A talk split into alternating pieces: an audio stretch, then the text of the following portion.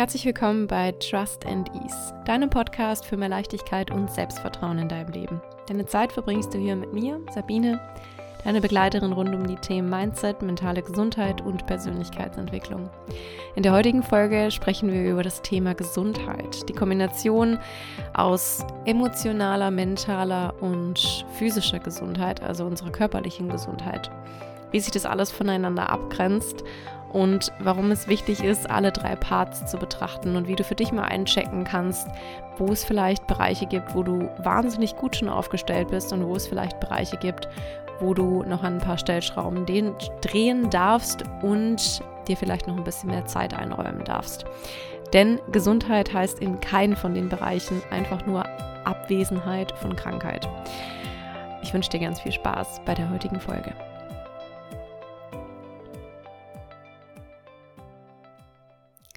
Was bedeutet Gesundheit eigentlich? Die WHO deklariert, also die Weltgesundheitsorganisation spricht, wenn wir über Gesundheit sprechen, und da ist es egal, ob es über mentale oder körperliche Gesundheit ist, ähm, davon, dass wir eben in der Lage sind, unseren Aufgaben nachzugehen, dass es geht um Wohlbefinden, es geht darum, dass wir was zur Gemeinschaft beitragen können. Und sie weist auch ganz ausdrücklich darauf hin, dass es nicht nur darum geht, dass es eine Abwesenheit von Krankheit ist.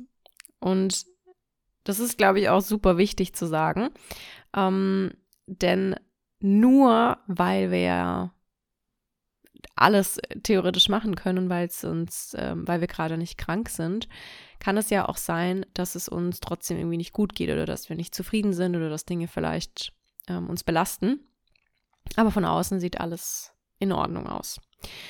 Und um uns das ein bisschen besser, ein bisschen besseres Gefühl dafür zu bekommen, was Gesundheit eigentlich bedeutet, finde ich es spannend, sich mal anzuschauen, aus was das Ganze besteht. Und aufgeteilt wird es normalerweise eben in psychische Gesundheit und körperliche Gesundheit, wobei beide ja so eng miteinander verzahnt sind, dass man es fast nicht trennen kann, wenn es um unser Wohlbefinden geht. Denn wenn wir körperlich angeschlagen sind, sei es eine Erkältung, oder dass wir so große Schmerzen haben, sind wir ja auch mental, psychisch beeinträchtigt, weil wir dann natürlich leiden und dadurch nicht mehr so gut drauf sind. Und so kann es andersrum genauso sein, dass wenn wir, ähm, wenn uns etwas mental belastet, wenn uns etwas emotional belastet, dass das sich auch im Körper manifestiert.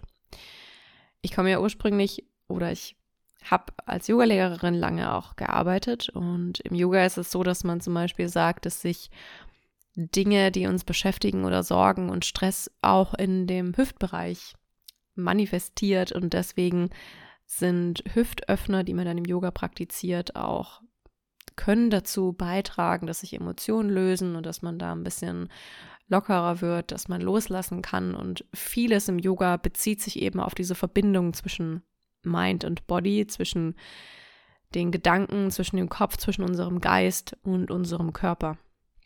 Und deswegen ist das auch ein schöner Ansatz und ich glaube, deswegen ist es auch so populär geworden, weil wir über Yoga eine gute Verbindung herstellen können eben zu unserem Körper, was oftmals sonst im Alltag nicht passiert, da wir sehr getrennt von den Sachen oder eine sehr getrennte Perspektive von beiden Sachen haben. Also entweder wir sind sehr im Kopf, arbeiten sehr im Kopf, ähm, gehen zum Beispiel logische Schritte durch und versuchen klar zu definieren, wie wir Dinge machen, sei es auf der Arbeit oder wenn wir auch, sei es ja, berufliche oder auch private Entscheidungen. Auf der anderen Seite betätigen wir uns vielleicht irgendwie körperlich, weil wir uns körperlich gesund halten wollen.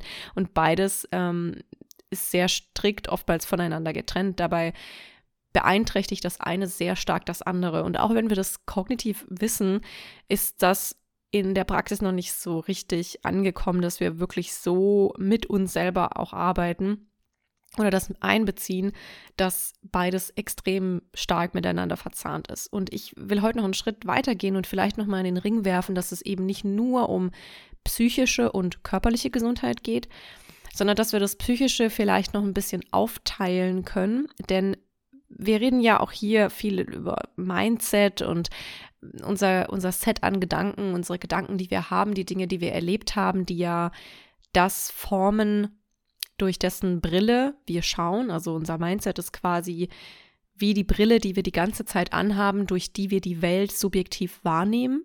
Ich hatte ja eine Folge mal gemacht mit dem Thema Nichts, was ich sehe, hat eine Bedeutung. Also, dass all die Dinge, all die Sachen, die wir sehen und die wir erleben, dass wir denen eben eine Bedeutung geben und nichts per se eine Bedeutung hat. Und diese Bedeutung wird den Dingen gegeben, basierend auf unseren bisherigen Erfahrungen, auf unseren Werten, also all das, was unser Mindset bestimmt. Und auf der anderen Seite kann es aber auch sein, dass wir dadurch sehr im Kopf sind. Also ich habe oft das Gefühl, dass wenn man über die Themen Mindset spricht, dass es sehr kopflastig eben ist. Also was, ne, was denke ich? Es geht um die Gedanken, es geht um das Reframen, es geht, wie kann ich das anders sehen und trotzdem ja sehr rational. Und das ist auch natürlich eine ganz gute Herangehensweise, Dinge zu reframe, sich selber zu hinterfragen und sich zu überlegen, wie kann ich das anders sehen.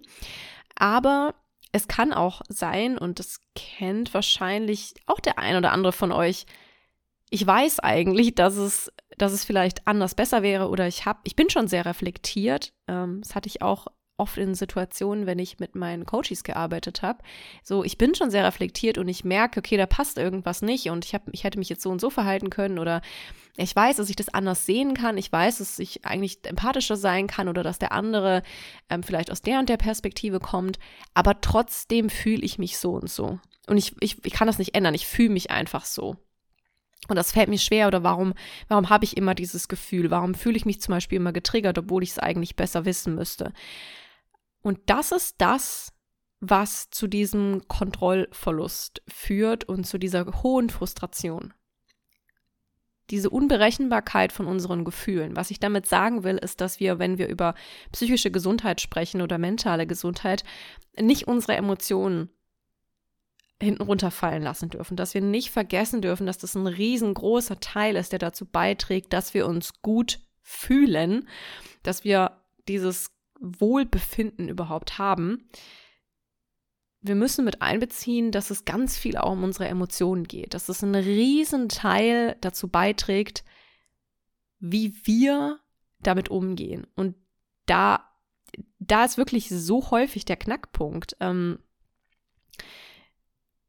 warum es, warum wir überhaupt Schwierigkeiten haben, krass in Stress geraten, ähm, Angst bekommen in Situationen, ist, weil wir nicht gelernt haben, mit gewissen Situationen, mit, nicht mit, mit gewissen Situationen, sondern mit gewissen Emotionen umzugehen. Sei es Ärger oder Angst oder Nervosität oder Wut.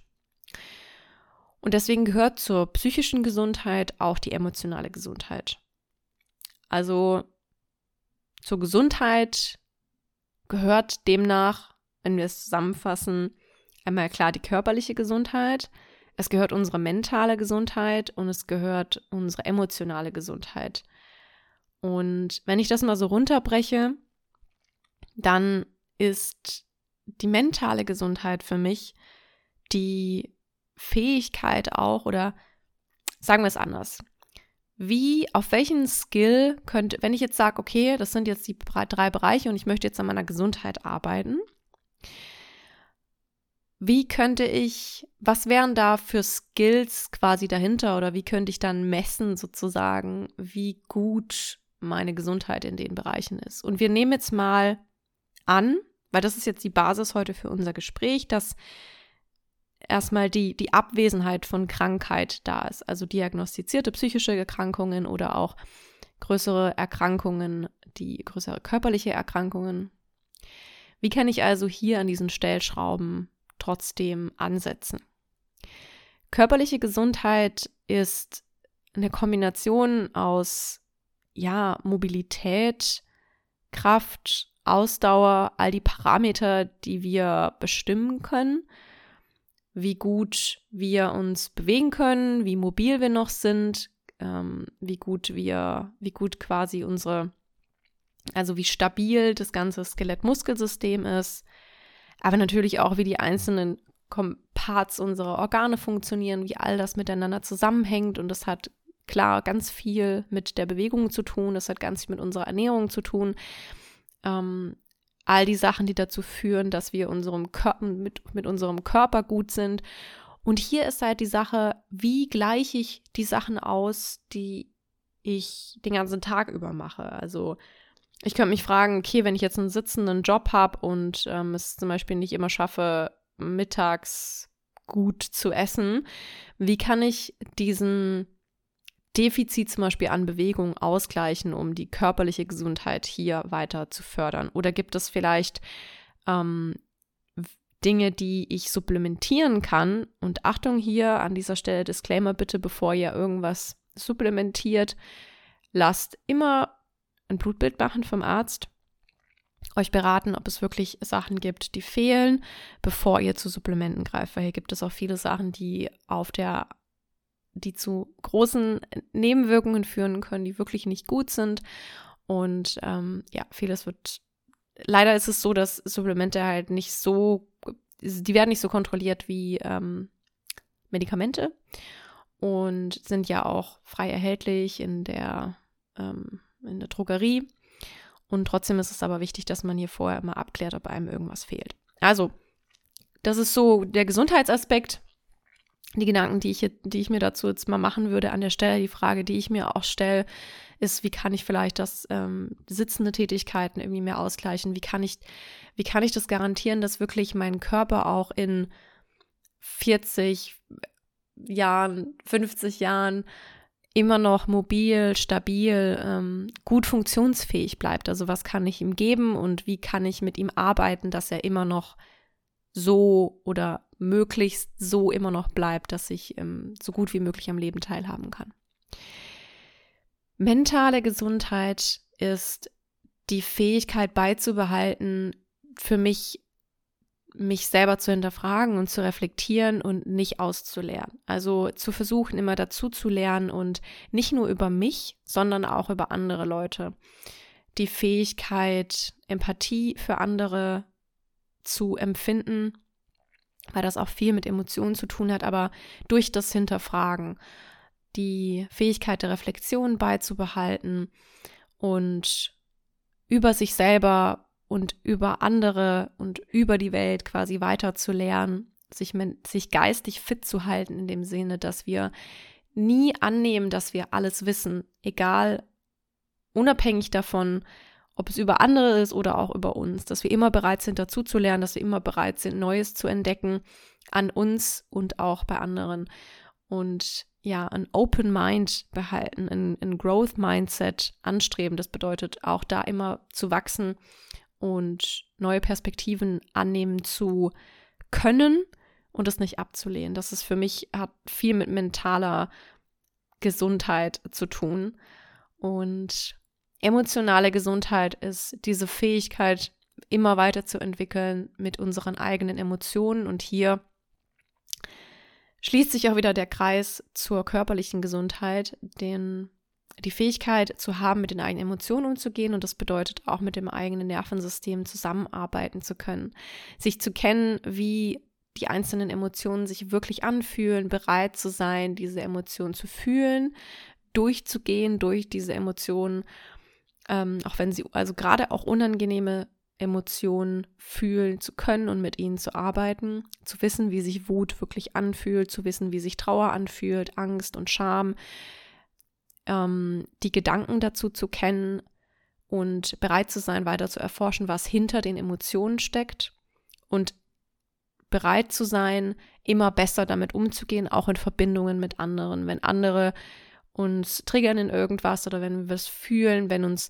eine Situation dazu bringt, dass wir gestresst sind, nervös sind, Angst haben, bereit zu sein, damit zu arbeiten, weil in der Regel geht diese Emotion nicht unbedingt weg einmal. Also wenn man zum Beispiel Angst hat vor irgendwelchen Dingen, dann ist der einzige Weg, das nicht abzublocken oder in die Situation nicht mehr reinzugehen, sondern der einzige nachhaltige Weg ist, mit der Emotion zu arbeiten und es zu tun, obwohl man das eben fühlt, aber es auch zuzulassen, dass es da ist und damit eben zu arbeiten.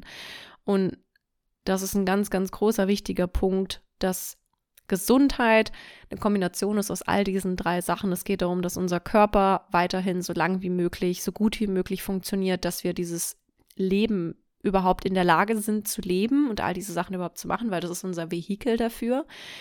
Dass wir daran, dass wir bereit sind, auch mental uns immer weiterzuentwickeln und das bedeutet eben ein Open Mind zu haben, einen offenen Geist zu haben, wenn man so will, bereit zu sein, zu wachsen, sich immer wieder zu hinterfragen, zu sagen, ich weiß eigentlich gar nichts, ich weiß auch eigentlich gar nichts über mich und das ist auch okay und okay zu sein, das ist vielleicht auch noch ein wichtiger Punkt mit dieser Ungewissheit.